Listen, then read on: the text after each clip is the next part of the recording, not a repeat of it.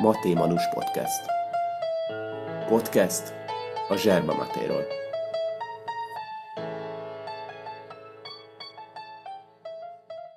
Sziasztok! Itt vagyunk a harmadik kerületi TV egyik öltözőjében, az U13-as öltözőjében. Hogy kerülünk ide? Van-e valami közöd neked, Norbi? Szia Norbi! A kerülethez. Szia, köszönöm szépen mindenek előtt ezt a lehetőséget, hogy beszélhetek egyrészt a kerületről, másrészt a futballról, és nem utolsó sorban Dél-Amerikáról, ami nekem az egyik óriási kedvencem. Épp a minap azt hiszem a spanyol televíziót néztük, amelyet engedélyeznek a gyerekek a, a feleségemmel este. Az Espanya direktorra mindig rákapcsolunk, mert kellemes képek érkeznek Spanyolországból, és nagyon szeretem azt, hogy a spanyolok televízióznak. És ők mondta a feleségem, hogy te simán beleillesz abba a képbe, és valóban simán beleillek, beleillek a dél-amerikai képbe, tehát hogyha engem holnap lejtenek Chile-ben, Paraguayban, adott esetben Peruban, vagy éppen Közép-Amerikában, Guatemalában, tehát ez mindegy, hogy Mexikó, Brazíliában, teljesen mindegy, én ott biztos, hogy feltalálnám magam, és jól is érezném magam, uh-huh. mint hogy jól érzem magam Spanyolországban, Portugáliában, éppen Olaszországban. Valahogy tényleg az én lényem az oda a beleillik. Hogy kerülünk Obudára? Nos, úgy kerülünk Obudára 2017-ben, az akkori ügyvezető, Alföldi Csaba, akinek nagyon-nagyon sokat köszönhetek, megkeresett az akkori sportigazgatónak Szabó Bencének is köszönhetően, és az azt megelőző ügyvezetőnek is köszönhetően, Sárai Zoltánnak köszönhetően, aki indított ezt a szállat, és felajánlotta azt a lehetőséget, hogy dolgozzak itt a kerületnél a tehetségprogram koordinátoraként, illetve a, a stadion műsorközőjeként. Az utóbbi nagyon sokat gondolkoztam, az előbbi az egyértelmű volt számomra, az utóbbi az azért nem, mert közvetítek, közvetítek, de de, de ez más műfaj, tehát itt kikiáltónak kell lenni, itt egy kicsit hangulatfelelősnek uh-huh. kell lenni, és uh, rájöttem arra menet közben, hogy, hogy kár lett volna ezt az alkalmat kihagyni, úgyhogy így kezdtem el 2017-ben dolgozni Óbudán, és nagyon hálás vagyok Csabának, Zolinak, illetve Bencének, hogy megadták nekem ezt a lehetőséget. Ők voltak az egyetlenek, akik az én tapasztalatomat, nemzetközi tapasztalatomat megpróbálták kihasználni, mondván, hogy az elég sokat jártam és sok mindent tapasztaltam, és már, már régóta a futballban szerettem volna dolgozni. Tettem is ennek érdekében komoly lépéseket, hiszen Egyrészt elvégeztem az edzői tanfolyamot, amit, amit nem egyszerű elvégezni. Torgál Sándorral találkoztunk itt, aki Bencének a, a jobb keze, és előbb vagy utóbb kiváló sportigazgató lesz belőle. Szóval célicenszes edző vagyok, felvételeztem a B-re, ott különféle okok miatt nem tudtam azt a, a B-t elkezdeni. Azon kívül futballmenedzseri iskolát is végeztem az MLS-ben, futballmenedzser is vagyok, tehát gyakorlatilag mindent csinálok, ami a futballal kapcsolatos. Kicsit hosszan választottam az tökéletes. Igazából nekem egy nagyon-nagyon nagy megtiszteltetés, hogy itt szemtől szembe beszélhetünk úgy, hogy halljuk minden héten a hangodat, és most itt élő szemében is láthatlak. Te La Liga meccseken kívül közvetítettél bármilyen más meccset? Hát nézd, tulajdonképpen nincs európai bajnokság, amit én ne közvetítettem volna. Uh-huh. Mhm. ebben benne van a, az angol másodosztály, angol első osztály, francia első osztály, portugál első osztály, magyar első osztály, B-liga és C-liga. Én azt szoktam mondani, hogy még exotikumnak számítok, mert én közvetítettem a Fradit a B-ligában. Aha. A Bakta Lorent ház elleni meccset Baktának közvetítettem, vagy közvetítettem Nyíregyháza, Vecsés meccset, tehát német bajnokit, Libertadores kupát, Copa Amerikát, Európa bajnoki meccseket, világbajnoki meccseket, éveken keresztül futszál mérkőzéseket közelítettem, szerettem nagyon teniszt közvetíteni, abban még jobban bele kellett volna tanulnom, az én szintemhez bele kellett volna tanulni, olyan szintre kerüljek, mint mondjuk a, a spanyol futball esetében, bár ja, a tenisz az, az, az egy nagy szerelmem, tehát szeretek is teniszezni, sok ismerőse van, aki a tenisz világában benne van, sokat konzultálnak teniszről, és nekem is van egy YouTube csatornám, amit sajnos nem tudok üzemeltetni, okay. mert ugye az idő az nagy úr, és például ott a legutóbbi Roland Garrosról Bogyó Tomival hosszasan beszélgettünk, tehát hogyha mondjuk azt valaki meghallgatja, akkor látja, hogy a teniszes sem vagyok nagyon hülye. Gyakorlatilag minden, minden európai bajnokságot gondolj bele, román futszában spanyol futszál mérkőzéseket, uh-huh. ipari mennyiségű magyar futszál meccset, mindenig én vagyok a, a csúcstartó szerintem a, a magyar futszálbajnokikkal kapcsolatban. Az elmúlt tíz évben soha senki nem közelített annyi futballmeccset, mint én. Kb. 150-160 meccset közelítek éves szinten. MB3-as meccset közelítek innen Óbudáról, tehát legutóbb a, a, nagy, a Nagykanizs elleni meccset közelítettem.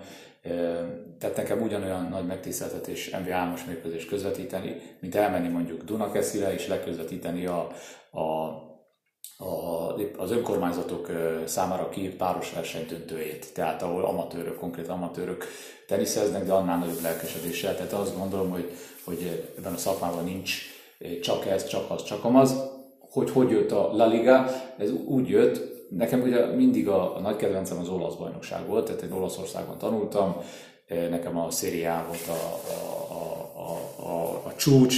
Én amikor beleszerettem az olasz futballba, akkor akkor, akkor az olasz futball vitte a primet a, a nagyvilágban, én bele voltam zúgva a 82-es olasz, olasz válogatottba, a 78-asba, utána minden, minden, minden nemű, minden válogatottba óriási kedvencemnek tartottam Isten nyugosztalja Paolo Rossit, akivel volt alkalmam annak idején interjút készíteni, Salvatore Schillacci a másik, nagy tisztelője vagyok Fabio Capellónak, Nils Lidholmnak, és gyakorlatilag nincs olyan olasz futbolista ma, vagy egykori nagy futbolista, akivel legalább egyszer találkoztam volna, de tényleg Zoff, és, és sorolhatnám. Tehát, Igen.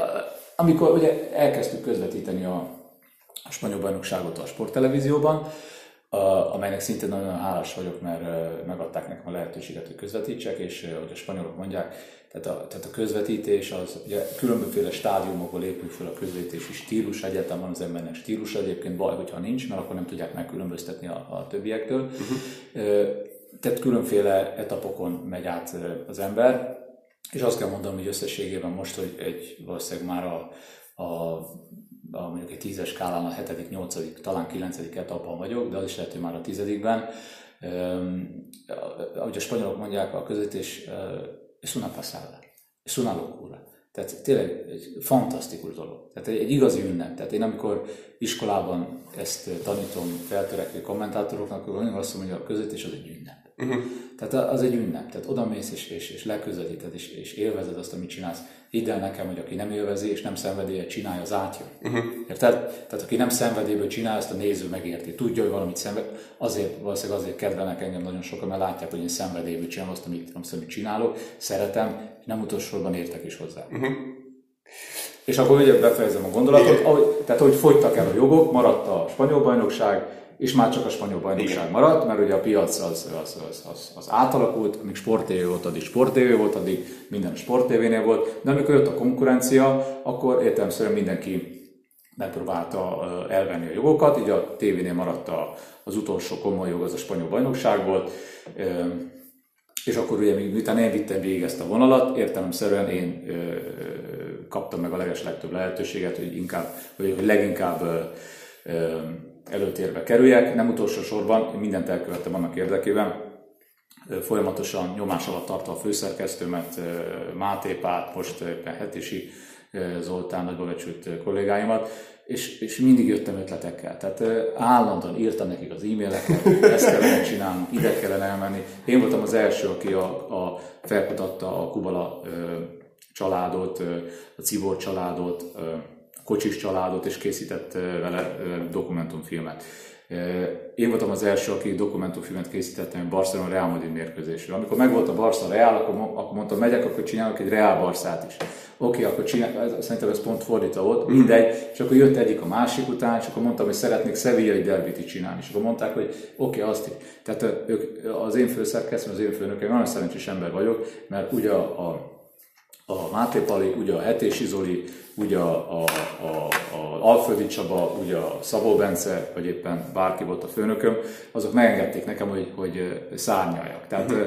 egyetlen egy kivételt azt a Török Laci képviselte, nagyra becsült Török László, aki azért nyesegette a, a, a, a a, a rossz kinövéseket, de megmondod, őszintén utólag jól tette. Tehát ő mondjuk beállított egy sorba, és abban a sorban kellett nekem végighaladnom, ugyan, de ebben a, tehát gyakorlatilag kicsit feszült körülmények között, de akkor is ki tudtam bontakozni. Egyébként a, a, a, a, egy, egy szerkesztőséget majd, hogy nem úgy kell kezelni, mint egy öltözőt. Uh-huh. Ez azért mondom, mert öltözött is ismerem, és a szerkesztőségeket is.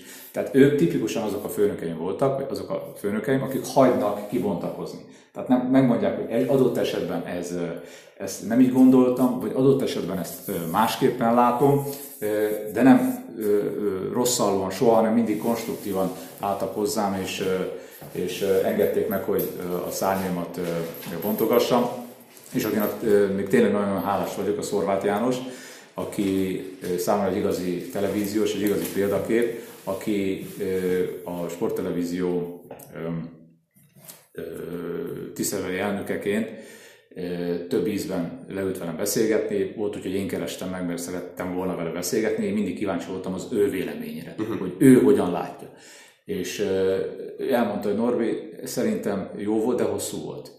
Norbi, szerintem ez, ez, ez, ez jó volt, de lehetett volna hosszabb.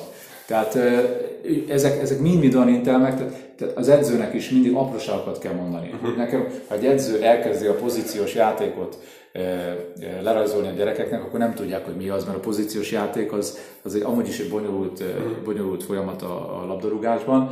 Elég sokan megérnek abból, hogy igen nagy maraságokat beszélnek erről, miközben fogalmuk nincs róla, miről beszélnek, de ez 80-90%-ban így van. Tehát, hogyha ma te megnézel egy futballmeccset, akkor, és meghallgatod az adott hozzáfűzni valókat, akkor csak azt hallod, hogy mennyit birtokolt a labdát, hányszor lőtt kapura, hogy éppen hány beadása volt, meg ez hány százalékban vitte meg a bal oldalon. Ez a futball olyan szinten esetleges, de erről már szeretnék egy picit bővebben is beszélni. Szóval maradt a spanyol bajnokság, és amikor elfogyott a spanyol bajnokság, amikor a, a, a Spiller televízióhoz került a spanyol bajnokság, akkor óriási megtiszteltetésnek vettem, hogy, hogy a szakmában maradhattam, hogy megkerestek, Hetesi Zoltán megkeresett, és óriási lelkesedéssel mentem, és ugyanúgy csinálom a munkámat, és azért vagyok hálás a, a TV2 csoporthoz tartozó Spillernek, mert megengedte nekem, hogy a szakmámban maradjak. Uh-huh. A spanyol futball egyetlen bajnokságot csinálni jól, úgyhogy tényleg benne legyél, az egy szakma. Uh-huh. Tehát, tehát az, egy, az egy konkrétan egy szakma, és azt gondolom, hogy senki nem jár rosszul, hogyha vannak ilyen úgynevezett szakemberek, akik belelátnak egy bizonyos bajnokságban, nem felületesen, uh-huh. hanem tényleg belelátnak. Aztán ami számomra nagy lehetőség volt, a Fiesta című műsor, ami mindmáig az egyik legsikeresebb sportműsor a magyar televíziós történetében, saját gyártású, ahol ahol szintén rengeteg segítséget kaptam, támogatást kaptam, nem kaptam soha segítséget, tehát támogatást, Norbi mennyi is csinált. Uh-huh. Eh, Radnai Péter, a, a sporttelevízió akkori intendánsa volt az, aki, aki felülről irányította a, a Fiestának a lebonyolítását, de ő sem úgy irányította, hogy ezt kell, ezt kell, azt kell csinálni. Norbi, csináld, ahogy te jónak gondolod, ahogy te látod, úgyis csak én tudtam volna megcsinálni, mert azért vagyok meg őszintén, én tudtam eljutni a Real Madridhoz, ők nem tudták, mert nem ez a szakmájuk, hogy hogy kell eljutni a Real Madridhoz, a Barcelonához, a Valenciához, stb. Aztán vannak különféle képességek, adottságok, és ami a, ebben a szakmában is nagyon fontos, az a szerencsefaktor. Mert vagyok meg őszintén, szerencse nélkül alig ha csináltam volna jó magam az európai újságírók között, közül elsőként interjút egy 16 éves, teljesen ismeretlen Lionel Messi-vel. Ehhez kell szem, kell szerencse, és kellenek olyan, olyan külső tényezők, ráhatások, mint amit lehetőségek, amit megkaptad. Igen, Norbi, menj és csináld, rád bízunk, hogy te mit csinálsz, tudták, hogy ezt jól meg fogom csinálni. Uh-huh eszméletlen sok kérdésem van abból, amiket mondtál. Most megpróbálok inkább egy olyat, amit, amire csak röviden tudsz válaszolni. Itt vagyunk az öltözőben, U13 kerület. Ki az az öt ember, akivel, akire a legbüszkébb vagy, hogy interjút tudtál vele csinálni? Ugye, én pályafutásom során körülbelül 2500 meccset közelítettem, és legalább 4-5 ezer interjút készítettem. Tehát a, minden kétséget kizáróan a, a csúcsok csúcsa az a Messi, Azért, mert én messzét akkor szúrtam ki, aki sen, amikor senki nem figyelt fel rá, és senki nem vette őt komolyan, és senki nem gondolta volna, hogy ő futbolista lesz. Ez azt kell mondanom, hogy, hogy ez pályafutásom egyik legnagyobb, sőt, pályafutásom legnagyobb fogása. Uh-huh. Ezen kívül gyakorlatilag, hát nem tudom, tehát rengeteg Del Bosque, Capello több ízben, Zidane, Filippo Inzaghi, uh-huh. Panucci, Guardiola több ízben,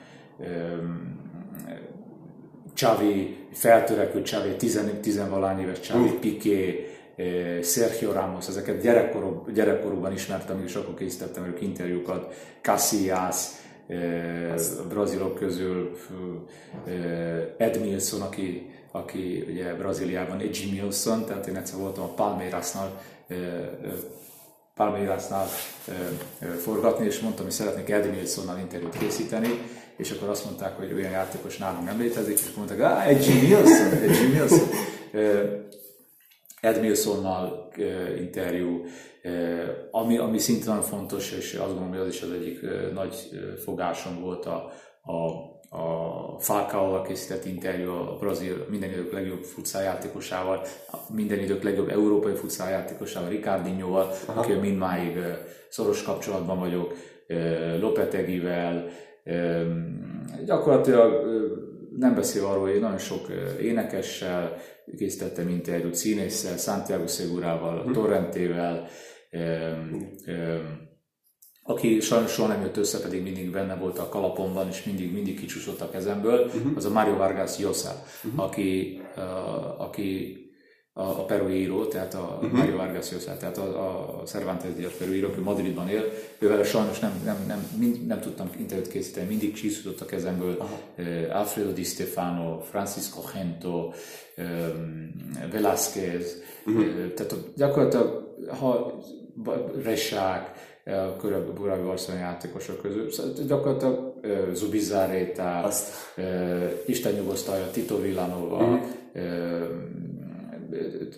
Javier Mignano, aki Delboszkinak a segítője volt, Albert Celades, akivel elég jó mindmáig a kapcsolatom, Ruth Huli, uh, mm. uh, gyakorlatilag mind, sok, tehát nincs olyan játékos, aki, akivel én nem készítettem mit Tehát van a mérkőzés, nézem, hogy ezzel is beszélgetem, és akkor ugye a kisfiam kezdte gyűjteni ezeket a focis kártyákat, nem az én behatásomra, mert nem szereti a futballt. Aha. Lát, hogy a barátai ezt gyűjtik, és én soha nem semmit nem erőltettem a, a, a gyermekeimre, és és nem is fogok a továbbiakban sem. És akkor jött, apa, ez, ez a futballista, ez kicsit mondom, hát, és akkor ezen is részt tettem, mint ért, azzal is, azzal is, amazzal is, és ez az a jó, hogy sokokat gyerekkoruk óta ismerem, tehát a, a, a Pikét, akit 17 éves kor óta ismerek, ismerem a családját, soha nem voltunk Nexusban, mert az, az, az egyfajta környezet, az enyém az egy másfajta környezet, sosem presszionáltam őket semmivel, Kurtuával több ízben találkoztam, beszélgettem, Crespo, velük is több szituációban találkoztam. Crespot még a Párma játékosaként interjú voltam meg, uh-huh. Balbo, Buffon feltörekvő tehetség volt a Pármánál, gondolj bele, akkor már készítettem vele interjút. Durva. Christian Panucci, aki ugye a, a, a Rómában genovai gyerek Rómában játszott meg a Real Madridban, a korábbi Real Madrid játékosok közül, játékosok közül szinte, tényleg szinte mindenkivel, tehát a mm. Kanyi Záreztőkkel. Ez, tehát reggelig mondhatnám a neveket. Igen. Nincs olyan, akivel nem, ne, ne kisztem. Meg volt az öt. Azt hiszem, meg volt az Hát igen, igen, igen. Mondom, rengeteg, rengeteg. De nem tudom, hogy soha, mondom, Messi a csúcs és alatta. Mm. És akkor te Spanyolországban melyik részen éltél, vagy ez hogy mennyi időt éltél, és ez hogy kell elképzelni, hogy ismersz valakit, aki ismeri a játékost, igen. és akkor úgy keresed meg, vagy nektek, újságíróknak, kommentátoroknak van egy ilyen felület, hát, ahol... Hát ez nem úgy működik. Tehát jó a kérdés, mert ezt jó világosan látni. A mai professzionális világban képtelenség exkluzív interjút készíteni bárkivel. De engem nem lehetett lerázni. Tehát, most engem, engem egyáltalán nem lehetett lerázni. Tehát az, amit én csinálok, az rendkívüli Uh-huh. Tehát nincs még egy anyag, azt, hogy kimegyek Angliába, és akkor végigjárom a csapatokat. Ez, ez egy rendkívül történelmi jelentőségű, ebben rengeteg munka van, rengeteg kapcsolat van, rengeteg stressz van, bizonyos szempontból még megaláztatás is van, uh-huh. mert nem tudsz itt bemenni. Leráznak. Leráznak. Volt olyan, volt úgy, hogy mentem ki a Real Madrid edzőtáborába interjút készíteni, már nem tudom kivel, amit éveken keresztül, vagy a hónapon keresztül szerveztünk, és jött a telefon, miközben mentem ki Valdevázba, hogy Mourinho azt mondta, hogy délután van edzés, és nincs interjú. És akkor gyakorlatilag ugrott. Tehát tudnod kell, tehát én amikor elkezdtem Spanyolországba járni a 90-es években, már a TV2-ről forgattam ott 97-ben, Kubala Laci bácsival készítettem egy hosszabb műsort, akkor, akkor, akkor minden másként működött a, uh-huh. a futballban, akkor még bementem a Barcelona öltözőjébe. Tehát én akkor a 18 éves Csávival még a Barcelona öltözőjében készítettem interjút, vagy José Guardiolával a, a, a, a, a játékosok büféjében. Tehát akkor, akkor még teljesen más volt a futball. Aztán volt olyan, hogy mennyit változott, évekkel később mentem ki eh, forgatni egy Barcelona Real Madrid mérkőzésre, ahol már a sajtótájékoztatón voltak 40 ezeren, amikor én voltam, és 97-ben forgattam, akkor voltunk, volt egy kamera, vagy maximum kettő, eh, de akkor is fölálltam, és a Barcelona Real Madrid előtt, amikor egy milliárd ember nézi a televízióban, a világon a sajtótájékoztatót, akkor oda kimertem állni több száz újságíró előtt, és a magyar futballt egy picit csiszolva, megkérdeztem a hivatalos sajtótájékoztatón, hogy, hogy egy időben a magyar futballisták nélkül elképzelhetetlen volt egy Barcelona Real Madrid mérkőzés, Kubala, Kocsis, Cibor, stb. És még vannak, akikről nem beszélünk, a Berkesiről például nem beszélünk, pedig egy szenzációs futballista volt, és még sorolhatnám, hogy a, követ, a kik, le, kik lehetnek itt a főszereplők, és mondta Guardiola rendkívül tisztességesen, hogy hát sajnos magyarok nem lesznek a pályán, viszont ott van Messi, ott van Ronaldo, és szórakozás garantál. Meg volt nekem is a megfelelő kapcsolat, a megfelelő baráti köröm, a megfelelő emberek, akik bíztak bennem, és azok az emberek segítettek nekem, hogy gyakorlatilag mindenhol, mindenhol eljussak. De olyan helyekre jutottam el, hogy itt tudom én a, olyan étteremben, ahol Ronaldo szokott ebédelni, uh-huh. vagy olyan fodrászok mentem el, ahol Ronaldo jár. Ez uh-huh. nem feltétlenül az én kívánalmam volt, mert nem gondolom, hogy ez olyan fontos, de, de, de ez is egy, egy, egy érdekesség volt. Szóval hol laktál Spanyolországban? Spanyolországban, a kérdésre válaszolva, sehol nem laktam Spanyolországban, a spanyol nyelvet is autodidakta módon tanultam meg, csak úgy, mint az olasz. Ö, ö, és kimentem egy má, hosszas szervezést követően, egy másfél hetet, tölt, egy hetet töltöttem mindig Spanyolországban, és egy hét alatt forgattam, majd jöttem haza. Aha, Tehát én egy, én, egy napot, én egy napot nem laktam Spanyolországban, és a spanyol nyelvet is autodidakta módon tanultam meg, csak úgy, mint az olaszt. Ez durva. De csak úgy, mint a portugált, a franciát, a katalánt, az angolt, és így tovább. Igen. És mindent autóziakta módon teszem hozzá. Igen. Tehát néhány száz forintból. Tehát, mert nem volt több. Igen. És uh, olvastam az egyik interjúban, hogy te régen meccset se tudtál nézni otthon, nem. hanem ki kellett mennetek a hegyre, és onnan fogtátok a 86-os VB-t. És az volt az első ilyen nagy élményed, nem? Ami a... Az első nagy élményem a futball kapcsolatban az a, a az gyakorlatilag a 82-es világbajnokságról készített a, a román televízió egy, egy rövidke összefoglalót, és azt Naranjitára már úgy emlékeztem, tehát az volt az első igazán nagy élményem, de én gyakorlatilag olyan szinten bele születtem a futballba, hogy nekem minden egyes élményem a futballal és a, és a tankönyvvel kapcsolatos. Ma már ugye nem a tankönyvvel kapcsolatos, bár ez sem igaz, mert mindig van egy tankönyv, amit szoktam forgatni, vagy a francia nyelvtan, vagy az angol nyelvtan, vagy éppen uh-huh. a valamelyik futball szakembernek a, a könyve, tehát mindig van, van tankönyv a kezemben. Igen, és ezek az interjúk, ezek neked megvannak valahol? Például a messzivel készült interjú, az megvan valahol? Ez fel, lehet, fel lehet leelni az interneten? Az interneten azt nem lehet föl, mert az ugye a tévé az azt hiszem jogdíjas, de nekem otthon a házi könyvtáramban megvan. Egy-két dolgom megvan, uh-huh. Amik, amiket én magamnak eltettem, de, de a, a messzi megvan. Az összes többi az. Vannak, vannak nagyon jó archívok, amiket mi kettő, mondjuk 2000-ben forgattam egyszer egy Inter, bocsánat, egy, egy Juventus Milán meccsen, az például otthon az archívumban megvan, megvan a 97-es felvételek, Gondolj bele, hogy a leges-leges interjút Magyarországon Gera Zoltánnal én készítettem, amikor a Ferencváros felkészítési meccset játszott az ülői úton, és Csank János volt az edző, Gera Zoli bedobta a csapatba, és a mérkőzés után Zoli oda jött, és, vagy Zoli nyilatkozott, és mondta, hogy hát fel, az edző főhozott előlítően, aztán már meglátjuk, hogy mi lesz. Tehát, igen, tehát sorolhatnám. És uh, mi, mi volt ebben az interjúban? Milyen volt Messi? Mi az, ami téged a legjobban megfogott, amire így, ami bevésődött? Nézd, én uh, tudtam, hogy van egy Lionel Messi nevű játékos, akiről gyakorlatilag senki, senki akkoriban nem beszélt. Néhány nappal korábban bemutatkozott a, a Barcelona első csapatában Rijkaard irányítása alatt a, a Porto Dragon megnyitóján, Mourinho barátunk szeme láttára. Egyébként az egyik nagy fogásom José. José Mourinho. Óriási figura. Tehát én, én, én, én kedvelem az embert. Én nem akarok most belemenni vitákba, hogy most jó edző, uh-huh. nem, vagy kamu, vagy nem kamu. Az eredményeket nagyon nehéz vitatkozni, tehát, de magáremberként egy óriási figura. Uh-huh. Az, az sajnos nem tudtam elérni, hogy normálisan kiértsék a nevét. Az sajnos nem sikerült elérnem, uh-huh. mert valójában uh, Mourinho. Tehát nem Mourinho, hanem Mourinho.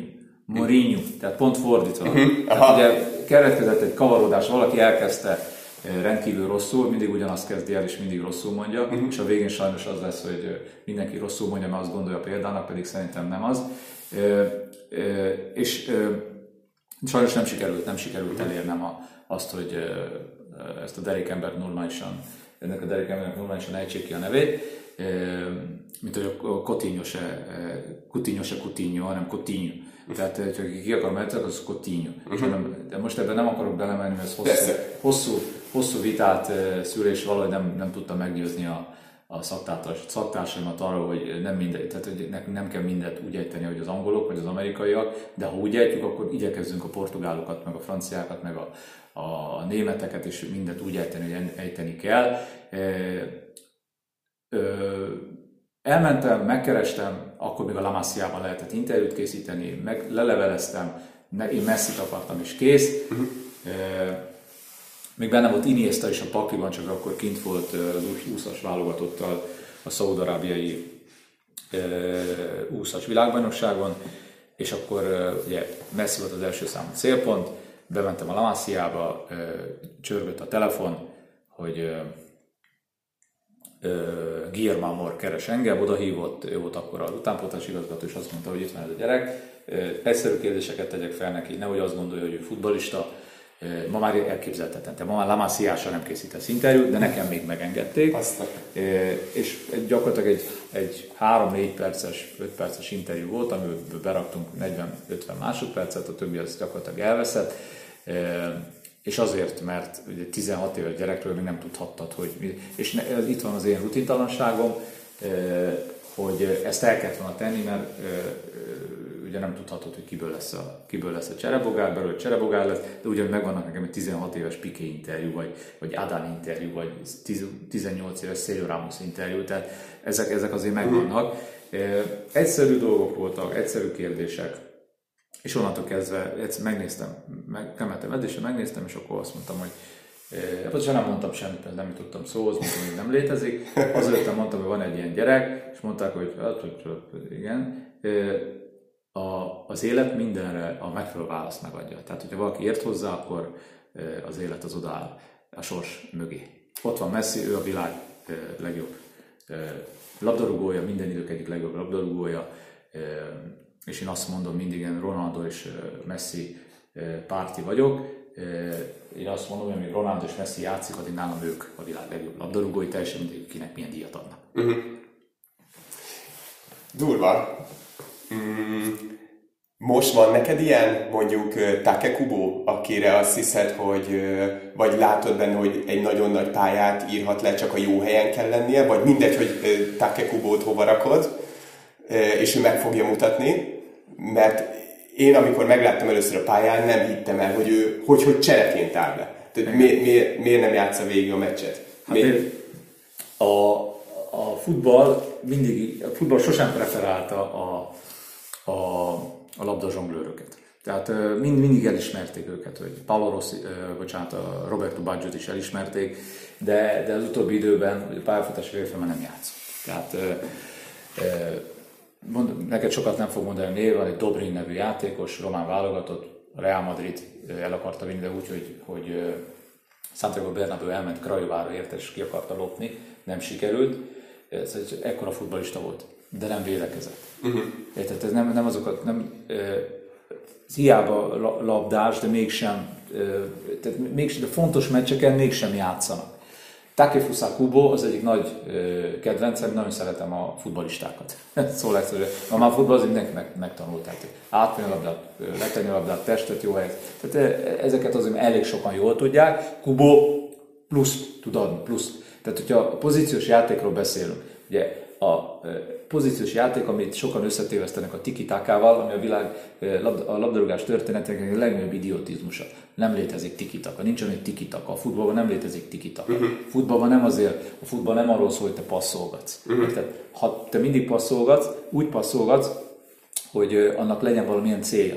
Ha megnézed, maga a futball ma már olyan, mint egy, mint egy, mint egy, mint egy, mint egy kézilabda mérkőzés. Érted? Körbejáratják így a labdát, körbejáratják és vannak az úgynevezett behatolások, jobbról, balról, ha te így, ugyanúgy a kézilabda. Itt bemutatok egy lövőcsát, miközben a dobom oldal. Tehát ott csinálok magamnak területet. Tehát a, a maga a passz, tehát az, hogy tehát amikor passzolsz, akkor neked az a célod, hogy ezek, ezekkel a passzjátékokkal az ellenfél játékosait egy bizonyos szegmensbe tömörítsd, hogy ők ott kicsit meg tudjanak tehát az ő védőfaluk egy kicsit meg tudjon, meg tudjon törni, hogy te megtaláld azt a folyosót, ahol te esetleg bejebb tudsz menni, és be tudod fejezni az akciót. Tehát amikor azt mondják, hogy 30-szor miért nem lövi rá, azért a mai futballban nem lövik rá 30-ról, mert épp ezeket a réseket keresik. A passzjáték, az a, a, a a labdát, és ezzel próbálok magamnak területeket kicsikarni. Persze, ha nincs egy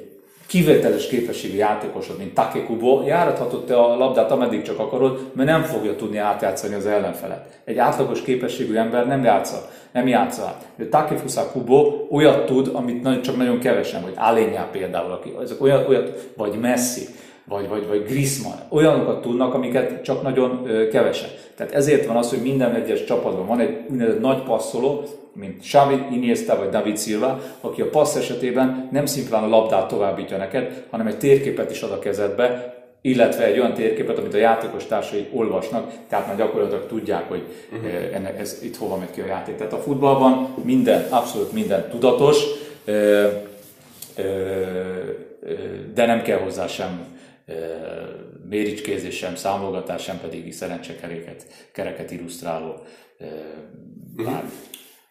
Jó, egy kis kontinensváltás. Igen. Jártál-e Dél-Amerikában, és hogyha igen, akkor hogy kerültél oda, mit csináltál ott? Három alkalommal jártam Dél-Amerikában, három országot, hát nem látogatottam, hanem három országban voltam. Két ízben voltam Brazíliában, a futszál válogatottal, ezt Kassa Jánosnak köszönhetem, aki egy időben ugye a magyar, Nyilasi Tibor mondta, hogy amikor megy a, magyar, megy, megy a magyar válogatott külföldre, akkor az első listán Farkas Norbert. Tehát én mindig mentem a válogatottal, de mondom, fantasztikus lehetőséget kaptam az MLS-től, a munkaadóimtól, hogy én mehettem, forgattattam a válogatottal. Amikor mondtam, mondtam a meccseket, soha senki nem közvetített annyi utánpótlás válogatott mérkőzést, mint én Magyarországon. U17, U18, U19, U20, U21, olimpiai válogatott. Kb. 200-szor lehet, hogy többször hallgathattam a magyar himnuszt. Ennél nagyobb megtiszteltetés egy kommentátor számára nem létezik. Láttam felnőni az egész magyar generációt, a Csuzsák Balástól kezdve a, a, a, a sorolhatnám, tehát tényleg minden, mind Vadóc Krisztián, Pintér Ádám, Firkor Attila, Farkas Balázs, végigkísértem őket szerte a, a nagyvilágban, a futszál válogatottal szintúgy, és az MLS engem mindig vitt, mert készítettem ezeket a, a Gulácsi, Gula, a Simon testvérek, tényleg rengeteg, rengeteg futbalista. A futszál válogatotta voltam kétszer Brazíliában, egyszer Sao Paulo-ban, egyszer pedig Goianiában. Elkísértem őket egy-egy tornára. Aztán voltam a, volt egy műsor a, a sporttelevíziónak, ami arról szólt, hogy feltérképeztük a Magyarország méreteihez hasonló országnak a futballját, ott csak szimplán riporterként tevékenykedtem. Uh-huh. Ott annak köszönhetően készítettem a portugáliai filmet egymagam, az uruguayit egymagam, és igen, ezt a kettőt csináltam egymagam.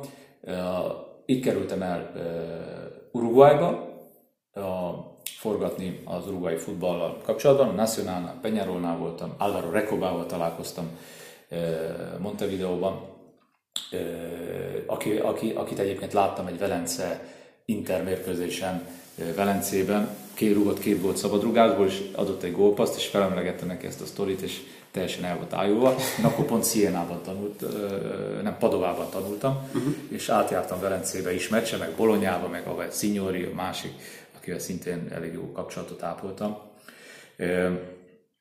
És ott egy hétvégén mentem át minden,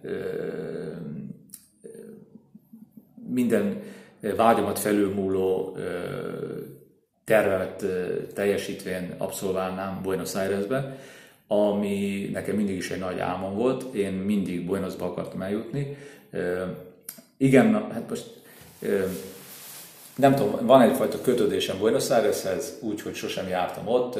Valószínűleg az előző életemben vagy valami indián lehettem, vagy valami, nem tudom, de, de és ez nem vicc, mert nekem van, van, egy, van egy álmom, ezt nagyon, nem nagyon kevés mondom, soha nem mondtam el, de ez nekem minden nap eszembe van. Ö, ö, tűz körül táncolnak ö, emberek, ö, valószínűleg ö, egy elhunytat ö, ünnepelnek, éltetnek, magasztalnak, és ez, ez egy olyasfajta álom, ami, ami, ami fantasztikus erőt adott nekem az egész életemben. Tehát én úgy érzem, hogy valahol, valahol kötődöm, és, és, de ez nem álom volt, ez valószínűleg valóság volt, valahol kötődöm, és valószínűleg, valószínűleg én ehhez a, ehhez a területhez kötődöm. Tehát vagy indiánokhoz, vagy, vagy törzsekhez, vagy, vagy valami, tehát olyan emberekhez, akiknek nagyon-nagyon nehéz életük volt, az enyém sem volt könnyű, de akik nem ismertek akadályokat, és az én, ez nekem mindig is óriási erőt adott. Így kerültem Buenosba, úgyhogy gyakorlatilag nagyon sokat tudtam Argentináról, Buenos Aires, nekem Maradona volt a, a, az Isten, a nagy kedvencem. És amikor elkezdtem sétálgatni Buenosban, akkor én otthon éreztem magam. Tehát tényleg, tényleg otthon éreztem magam, teljesen mindegy, hova mentem, Palermo negyedbe, bementem a, a, a könyvesboltokba, könyveket vásároltam, kávézgattam, és nagyon jól éreztem magam. Tehát, és azt mondtam a családomnak, hogy, hogy életem során legalább két-három hónapot ott szeretnék élni Buenos Airesben.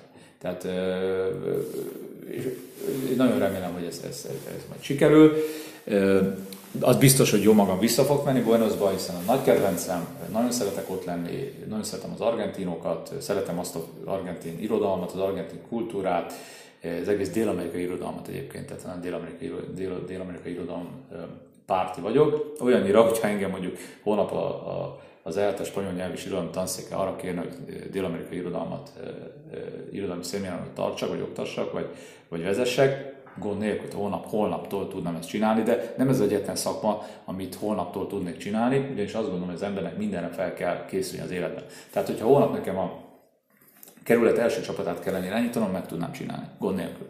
Ezt most komolyan mondom.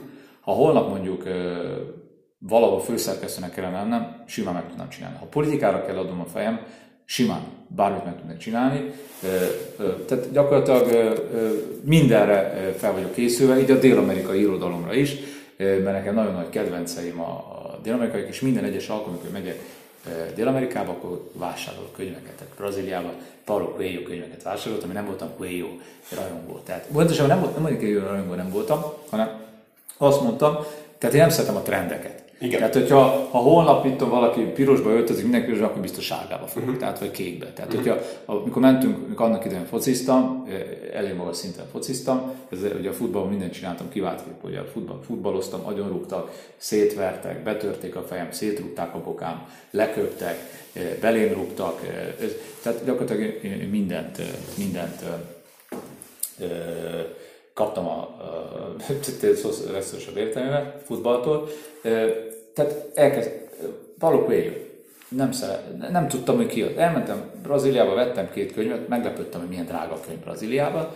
A, megvettem a, a Gerard Magot és az 11 Minutos hazajöttem, és elolvastam.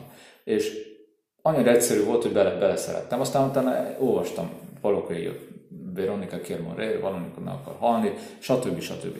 És, és akkor Garcia Márquez, azt már korábban. Gyakorlatilag minden Garcia Márquez-t elolvastam. Uh-huh. Egyszer imádtam azt a kolumbiai embert. Nem tudom miért, de imádtam. Azt olyan, az, az, az még Escobar is tisztelte. Tehát azt mondtam, amikor Miles van egy interjú, hogy mit szól ahhoz, kedves Escobar, hogy eh, eh, Don Garcia Márquez azt mondta önről, hogy biztos, hogy igaza van. Tehát, hogy még Escobar is azt mondta, hogy igen, igaza van. És akkor mindig kerestem az apróságokat, tehát Paraguayban Eduardo Augusto Rabastos, embernek fia, szenzációs könyv. Uh-huh. Az magyar fordításban is megjelent Tóth Éva munkájának köszönhetően. Claudia Pinheiro,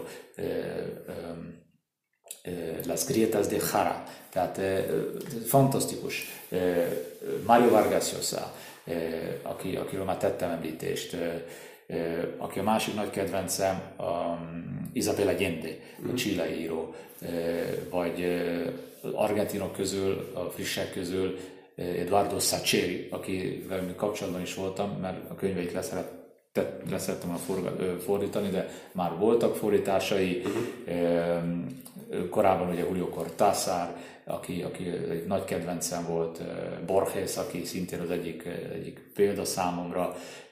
Gyakorlatilag az egész, egész dél-amerikai irodalmat így, így kutatom, keresem, és mindig, mindig próbálok kapcsolatba kerülni ezekkel a irodalmi művekkel, mert nagy, nagy, nagy dél-amerikai irodalmi és kultúra rajongó vagyok.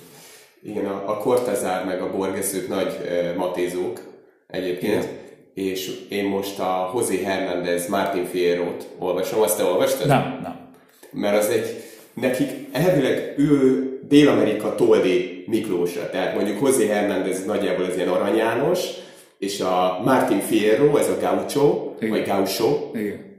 ő pedig a Toldi Miklós, aki elveszti a családját, és vándorolnia kell, behívják katonának, hogy ott az indiánok ellen harcoljanak. Ez a tűz körüli dolog, amit mondtál, ez nekem most pont az jutott eszembe, amikor olvasom ezt a verszakokat, hogy nagyjából hasonló hangulata van, tehát egyébként ajánlom is neked, hogy... Nagyon szépen köszönöm. Hogy, Ismerem a művet, hallottam róla, de nem olvastam, de most köszönöm, hogy elmondtad, és ez Például, például Eszterházit olvastam nemrég, és, és utazás a 16-os még. Ugyanezt olvastam. Szenzációs, tehát a, a, a nézi behojtott gulyás, magyar hangja vitrai, tehát azon mind, mind már nevetek. Tehát az, az, az, az, vagy a magyar férfi eh, nem öltözködik, csak ruhákat vesz fel, tehát, eh, és ez igaz. Igaz. Igen. És akkor ilyenkor Marcit mindig fölhívom, a testvért Eszterházi Marcit, akinek nagy tisztelője vagyok, eh, ő, ő volt a futszál válogatottnak a a tiszteletbeli elnöke, és nem is köszönök, csak idézetet mondom itt, ami magyar férfi nem öltözködik, csak ruhákat vesz fel, és akkor érdeklő, tényleg, tényleg a, a mester az ilyen, ilyen, ilyen fantasztikusan bűvölt a labdás, de tényleg ügyes volt a legjobb, a három közül volt a legjobb. Tehát e, Marci ugye játszott itt a kerületben, köszöntöttük is néhány hónappal, néhány évvel, néhány hónappal ezelőtt, igen, köszöntöttük Marcit még a, még a pandémia előtt. Tehát erre mindig odafigyelek, hogy az értékeket azt azt, azt tartsuk. Jártál ezekbe a dél-amerikai országokba. Mennyit matéztál? A matéval első alkalommal olaszországi talmányom során kerültem kapcsolatba. 90-es évek elején tanultam Reggio Calabriába. Ezek mind olyan utak, amiket én jártam be. Uh-huh. Tehát írogattam leveleket, nem, nem pénzt, tehát írogattam, nem, tehát, sem, tehát a szüleimnek annyi pénzük volt, hogy adtak nekem egy annyi, annyi tudta, annyiban tudtak segíteni, mindent megtettek, egy, egy vonatjegyet tudtak nekem venni, és az összes többi rám volt bízva, hogy jártam takarítani, de nem, de, nem probléma, mert rengeteg tapasztalatot tettem szert, és meg, megbecsülök mindent. Tehát feleségem szokta kérdezni, hogy még, még mindig ott van az a leves? Mondom, persze. Komolyan, nem, dob, nem dobtam. Csütörtökön is megeszem a, a levest.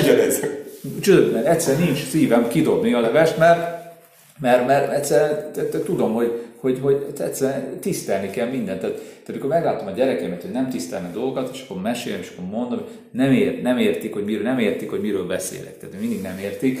Ö, ö, ö, mi volt? Ja igen, a, a, ja, és Argentinában, kérlek szép, argentin csoporttársaim voltak, rendkívül kedves emberek, szuper kedves emberek, akik mátéztak, de eszembe nem jutott megkóstolni például Mátét. Aztán ö, láttam Argentinában, hogy mátéznak az emberek, láttam Uruguayban, hogy fanatikus máté ö, fogyasztók az uruguayiak. Brazíliában érdekes van, nem láttam mátésokat, pedig ott is fogyasztják a mátét. Igen. És aztán láttam ugye Messit, Griezmann-t, aki ugye el-uruguayosodott, Suárez, akik ugye viszik a termoszban a, izét, a, a melegvizet, ami szerintem már kicsit túlzás, ez az uruguayi, uruguayi trend, és még mielőtt ugye, ugye mondhatod, hogy miről fogunk beszélni, és ugye sok mindent tudtam Mátéról, az elmúlt nap folyamán, és most is itt az autóba idefelé jövet, kicsit átnéztem ennek a történelmét, hogy a, hogy a Máté teja, a Guarani Indiának, én mindig is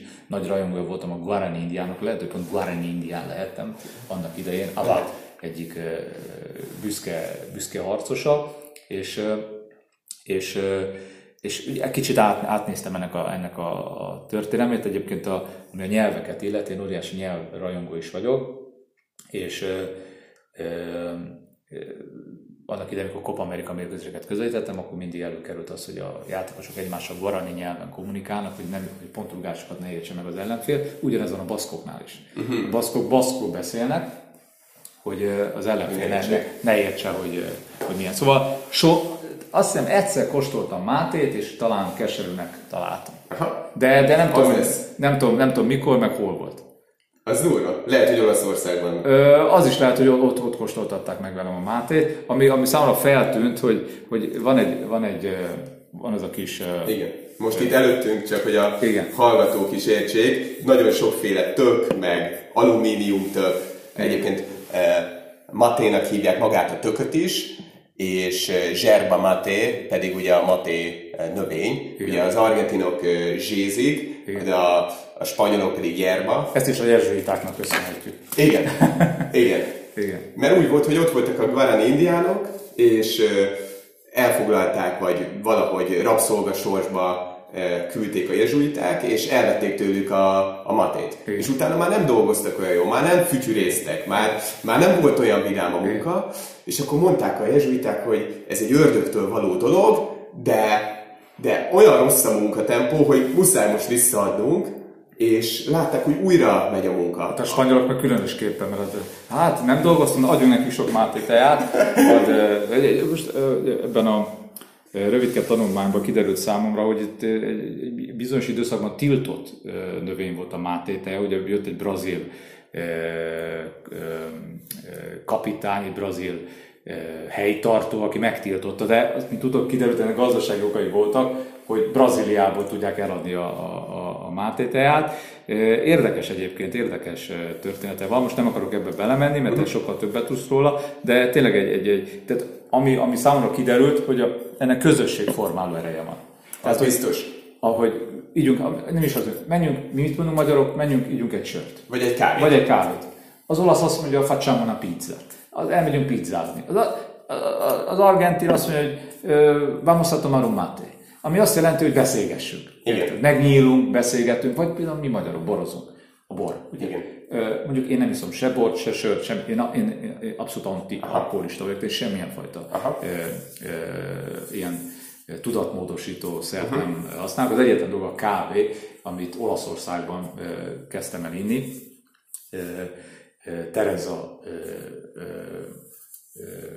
nevű hölgynél laktunk, és egy nagyon kedves kis hölgy volt, és mindig hozott kávét, akkor nem kávéztam, de megkóstoltam mhm. ízlet, és onnantól kezdve lettem, uh-huh. lettem valójában kávés. Igen, a közösségformáló ereje az azért is érdekes, mert ha mondjuk megkérdezik Messit, hogy mi a helyzet Griezmannnal, és akkor mondja, hogy hát egy, együtt, isszuk a, együtt isszuk a matét. Igen, igen.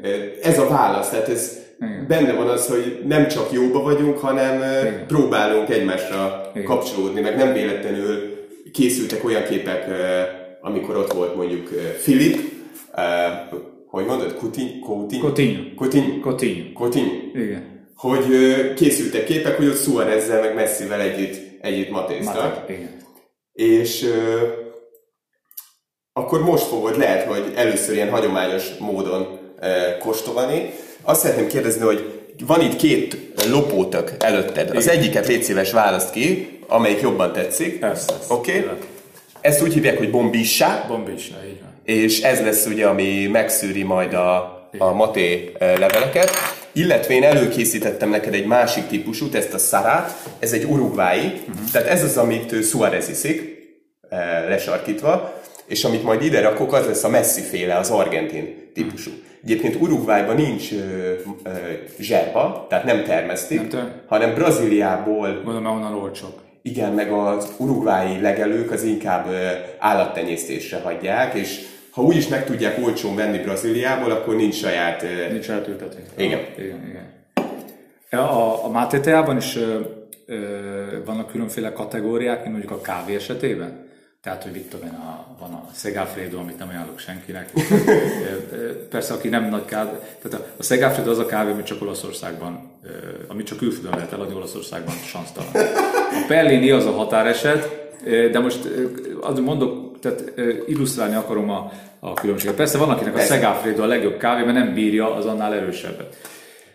A mattét azt mondják, hogy ez egyik legdemokratikusabb termék a világon, mert a Cavani, meg én is ugyanazt a típust iszom. Tehát nincsenek 100 ezer forintos növények, Aha. mint például a pesgők vagy a boroknál, Aha. ö, csillagászati összegű, hanem mindenki nagyjából ilyen pár ö, száz forint ártéréssel ö, veszi a, a matét. Különböző termelők, különböző stílusok, tehát egy paraguayi yerba az teljesen más, mint egy, mint egy ö, argentin zserba, de árban nincsenek akkora különbségek. Stílusban, meg ízesítésben, mert van például a Cavani most fölrakott egy Insta sztorit, hogy issza az ilyen zsájás, ánizsos, kamillás matéját, és ez nagyon ritka, mert focistáknál sose látni, amikor megcsinálják a matét, sose lehet tudni, hogy most ő milyen matét iszik. Tehát én nekem, ha messzivel egyszer matéznék, akkor lehet, hogy a, az első kérdéseim közben hogy milyen matét iszol. Azt tudom, hogy régen édesen itta, Igen. és most már eh, amárban. Griezmann írja, Griezmann írja, i- iszal édesen, igen. Most is? Igen, igen. Szerintem. Ezt honnan tudod egyébként? Ö, Az ember sok mindent elolvas. Tehát sok mindenbe belefutsz. Tehát minden, tehát a, a, a, az, hogy az ember mindent, vagy sok mindent tudjon, ahhoz, ahhoz rengeteget kell olvasni, tájékozottnak lenni, és az, én például a szabadidőmet, szabadidőmet arra használom, hogy minél többet fejlődjek. És gyakorlatilag mindegy, hogy az most a futball területén fejlődöm, a média területén fejlődöm, vagy éppen a, a Máté tudományomat próbálom kicsit fel eleveníteni. Igen. És ebben lesz koffein, tehát kértelek Igen. téged, hogy nagyon ne kávézz ma. Nem tudom, hogy mennyire sikerült megoldani, vagy hogy indítod a napodat. Én Lehet, mindig, mindig teljes kávéval indítom, ez abszolút olasz szokás, teljes kávé és egy valamilyen édes süteményen szoktam kezdeni a napomat, ezt, ezt az ismerőseim szokták nevetni, vagy ki szokták etegedni, cikkidni, vagy nevetni, de most már nem annyira, mert nincs időm annyira a barátok, meg ismerősök társaságában tölteni az időmet, a Norbió helyre nem megy, ahol reggel nincs teljes kávé. Tehát tényleg. Tehát nekem teljes kávé, úgy kell kezdem a napomat. Tehát uh-huh. teljesen mindegy, hol vagyok a világban. Például, például Uruguayban eh, egy valóságos katasztrófaként éltem meg, hogy nem jó a kávéjuk sajnos. Nem gondoltam volna, hogy nem jó, katasztrófa. Átmentem Buenosba, és végre ittam egy jó kávét. Uh-huh. Most érted, nem beszélek Brazíliáról, mert az, ott minden finom a kávé. Igen. De vagy te Írországban elmész, nem iszol egy jó kávét, hogyha nem mész be egy, egy olasz étterembe. Uh-huh. De Uruguay nekem nagyon nagy csalódás volt, hogy nem volt jó, nem jó a kávé. Uh-huh. hát mert mindenki matézik. Igen. Ö, ezt te fogod megcsinálni, ezt a. Ö, Lehet, hogy nem lesz sikerélményed, Ez de tök- viszont igen. te fogod csinálni. Igen. Fogd be légy szíves a tetejét, Igen. és egy kicsit így rázd meg. Aha. Ez azért fontos, hogy az apró és a, a nagy levelek, azok kicsit összerázódjanak. Aha. És egy ilyen 45 fok, azt úgy hívják, hogy mate mano, Máté már. Igen. és az én nevem a Maté Manus. Aha. És ez azért van, hogy kicsit a, a spanyolosság is, meg a magyarosság is Aha. így e, találkozzon. Ezt le lehet fújni. Igen. Ezt sokan ilyen mm, azt tartják, hogy ha ott van a kezeden a maté, akkor ez szerencsét, hogy vagy ez... Az, az ettől függ, akkor én veszek ott egy, egy, egy mindenkit bekenek reggel matéval, mint elmegy iskolába odába, hogy, hogy hozzák itt nekem a piros pontokat. Ez most egy ilyen előáztatás, amit Aha. rátöltöttem. Aha. Ez fontos, hogy kicsit megduzzadjanak a levelek, és akkor kevesebb cucc megy majd a szádba. Egyébként ez a, ez a úgynevezett kalabászá, igaz? Kalabászá. Kalabászá tök is. Azt, hm. azt néztem egyébként a, a így, így, így néz ki. Így. Tehát, hogy ez, ez nincs beavatva, ezt még soha nem használtam. Azt tudod, hogy a, a, kalabászának a guarani neve az a mati. Uh-huh. A mati és a matiból lett a, a mate. Igen. Így lett a yerba mate. Utána néztem, hogy hogy ez, ez uh, hogyan fejlődött. Igen. És megnéztem őket, hogy egészen elképesztő tökök voltak. Most már annyiféle van, hogy valakinek akarsz, hogy aztán messzinek csinálta, csináltatta most nemrég egy ilyen tököt. Nem tudom. Nagyon szép tököt. Igen. igen. Én, én most fogok A felesége rendeltette, rendelte. Mondom, ezt is már lehet aranyból, meg részből, meg ezüstből, meg, meg elefántcsontból, meg mindenféléből készíteni. Igen, már szinte bármiből. Például itt van ez a Palo Santo, uh-huh. ez egy ilyen szent fa, uh-huh. és ennek például ilyen speciális illata van, hogyha megszagolod. Uh-huh. Tehát a recipiens az fontos, nem? Tehát, hogy mi, mibe, mibe öntött, tehát az fontos. Fontos. A Palo Santo ad egy ilyen extra... Ezt, eh, extra ízt. A, a lopótök ad egy ilyen extra keserűséget, de ahogy használod, úgy egyre inkább vékonyodik, és egyre inkább a, a növényt fogod érezni, és nem a, nem a tököt. Ez pedig, amiből a Suarez Matél fogod inni, ez meg egy ilyen alumínium eh, rozsdamentes acél. Uh-huh. Ö, megduzzadt a növény, most azt szeretném kérni, hogy a bombizs, bombizsát, legyünk most argentinok, e, alá kell kicsit kanalaznod, Aha. és, és, és vigyázz meg, könnyen kijön. Megmutatom, itt van mondjuk az enyém, itt egy ilyen falat, falat Jaj, képzünk, fal, igen. és a fal alá, innen így, Aha. kicsit így alá mozgatom, de vigyázz, mert a közepén van egy csonk, tehát ott egy kicsit meg kell emelni. Ez egy, ez egy tapasztalat, ez egy rutin. Egy rutin, igen. Van, aki soha nem tud matét csinálni, tehát vannak Argentinában 60 éves emberek, akik ők azt mondják, hogy én soha nem csinálom a matét, mindig más csinálja. Argentinoknál mindig az van, hogy mennek valahova, akkor ott van maté, munkahelyen, otthon, barátnál. És vannak emberek, akik egyszerűen soha nem csinálják meg, hogy vannak Magyarországon, akik nem csinálnak kávét, hanem csak elmennek valóba, isznak, stb. Aha. Viszont ahogy én tudom, Argentinában meg Uruguayban nincsenek matézó helyek. Uh-huh. Tehát mindenki viszi a saját uh, kalabazát, meg a saját... Elmegy kávézni és viszi magával a, a, Igen. a, a, a, a máté tejáját. Igen. Figyelek közben. Jó. Lisztes Krisztiánnal matéztam múltkor, Aha. és neki is egy argentin meg egy egy urugvái matét vittem. Nem mondom el, hogy neki melyik ízlet jobban. Aha.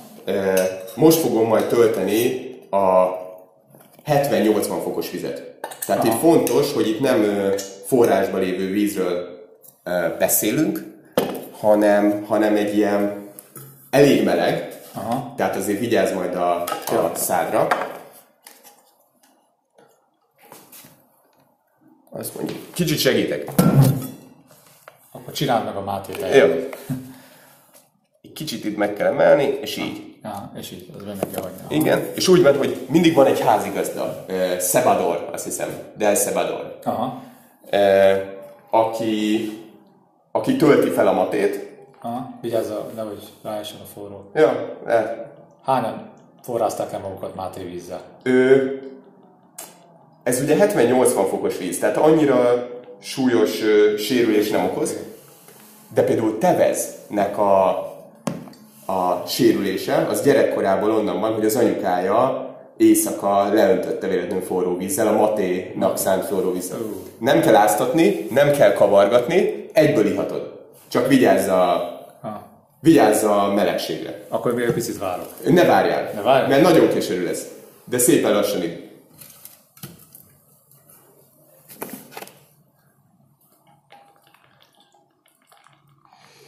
És az a szokás, eh,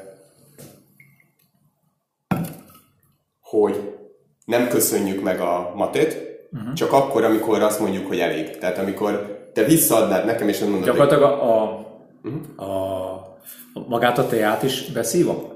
Vagy csak egy kicsit, egy kicsit? egy nagyon kicsit.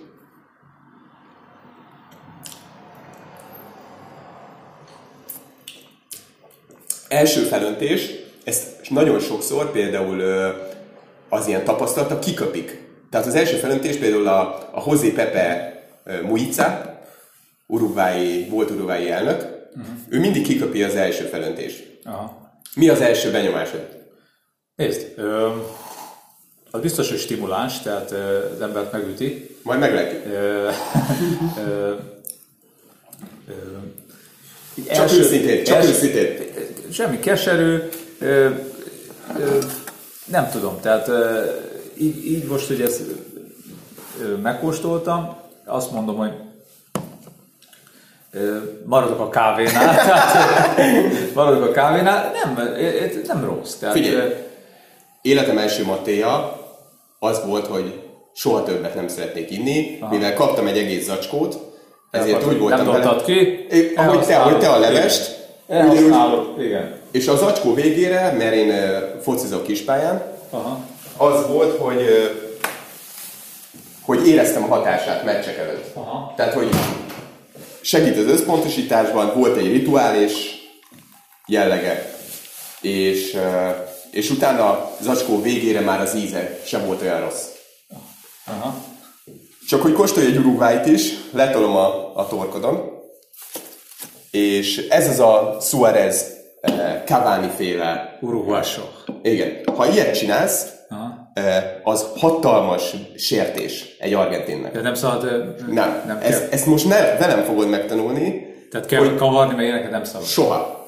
Eh, A legnagyobb bűn eh, hozzáérni eh, ehhez úgy, hogy közben mozgatod. Aha. Ez az a jó, hogy velem tanulod, mert hogyha mondjuk eh, majd Aguero-val eh, matézol, akkor már nem lesz ilyen. Ö, Királyra. A, a másik oka, hogy nem szabad mozgatni, hogy könnyebben bejön, belemegy a cucc. És te úgy érzed, te, érzed ennek a, a Ihatsz most már. ö, hatását? Tehát te, te érzed? Mhm. Kávés is vagy? Én kávés voltam, hatalmas kávés. Nagy különbség? Ö, hatásban szerintem igen, Melyik ez egészségesebb? százszor. Ez, ez, ez igen. Ö, Szeretem mai napig a kávé ízét. Ö, Én egy kávés blogot is elkezdtem írni. Zseniális. Majd ott belenézek. A legközebb a kávéról beszélgessünk, jó? Teljesen eltöröltem. Igen? Átírtam matésra. Igen? Mindent kitöröltem. Csak a maté. De beszélgethetünk majd a kávéról is. Nagyon szívesen. Ö, mit akarok mondani?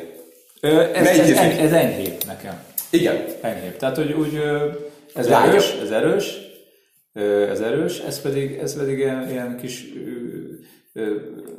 ilyen, hogy mondjam, nőiesebb, uh-huh. tehát olyan kecsesebb, uh-huh.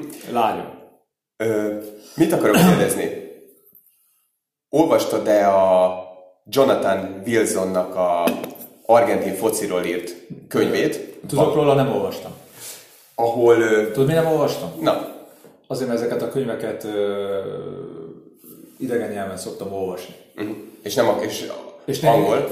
nem találtam a spanyol Ja. verzióját. Igen. Tehát én nagyon sokat olvasok magyarul, rengeteget olvasok spanyolul, és mindenféle nyelven, amit én, amit én tudok. Tehát ez, ennek, ennek pont nem, nem, nem találtam meg a verzióját, de, de ö, tu- is, ismerem a könyvet, tudom. Igen. És ott ír, az egyik fejezet, az Hirsl Imréről szól, a magyar hentesről. Igen. És amikor, amikor én ezt az interjút, ezt megpróbáltam elkezdeni szervezni veled, akkor az volt, hogy hú, uh, Hirsl Imre, magyar, argentin foci, uh, Farkas Norbival nagyon matéznék. Aztán megláttam, hogy te a kerületnél interjúkat vezetsz, és kicsit utána olvastam, hogy te itt dolgozol. Mondom, hát összeállnak a csillagok, és a harmadik pedig már egy cikkben te azt írtad, hogy neked Hirsli Imre az egyik olyan ember, akiről, hogyha lenne sok időd, akkor készítenél valami munkát, egy dokumentumfilmet, vagy bármit. Igen. Beszélj erről a szenvedélyről, vagy erről a célról, vagy erről, a, hogy, hogy jött neked Hirsli Imre?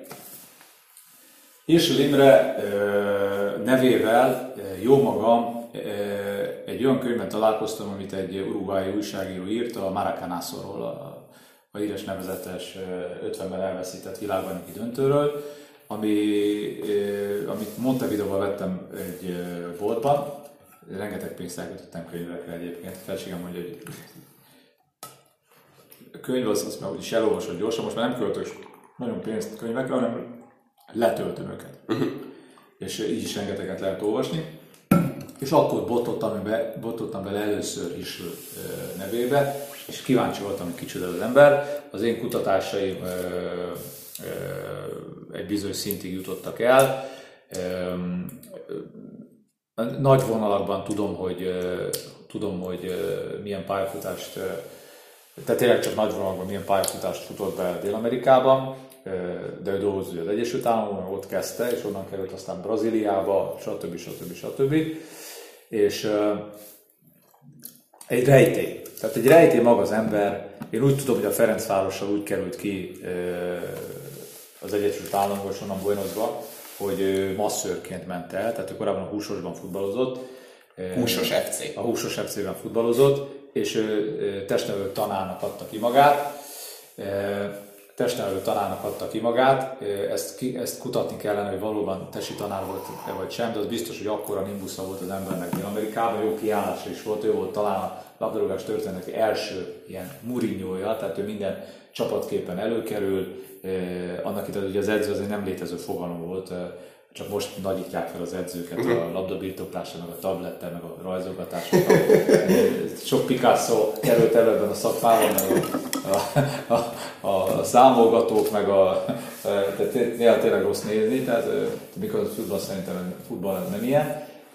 Szerintem a futballnak van egy lélektan, aki vagy, vagy érzi, vagy nem. Tehát aki nem volt öltözőben, annak fogalma nincs, hogy mi az a futball, de azért számolgatni lehet. Tehát számolgatni, labdabit, labdabit, nincs jelentőség a futballban, sem a 4-4-2-nek, sem a 4-2-3-1-nek, sem a 3-5-2 hány videót uh-huh. beszélsz egy edzővel szemberül. Tehát uh-huh. érdekes egyébként, hogy én nagyon sok edzővel, futball szakember vagyok kapcsolatban, és, és, és, és azt vettem észre, hogy edzők sokasága futballszakember fogalma nincs a játék, nem érti a játékot.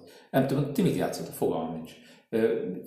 Ez, és milyen támadó kell neked? Hát aki bevágja, mondom, ember, nem biztos, hogy neked az a rendszertől függ, hogy te bevágod, vagy nem vágod be. Hissőnek volt egy fantasztikus érzéke a tehetségeket felfedezni, így fedezte föl Gidzsát például, aki eldöntött az urugályaknak a világbajnoki címet. Én egyébként jártam Gidzsa házában Montevideo mellett, az egy rémület volt számomra, mert mert egyszerűen hihetetlen volt azt megtapasztalni, vagy hogy hihetetlen volt, hanem megrázó volt azt megtapasztalni, hogy egy ilyen figura milyen méretetlen szegénységben él, de ezt csak saját magának köszönheti. Uh-huh.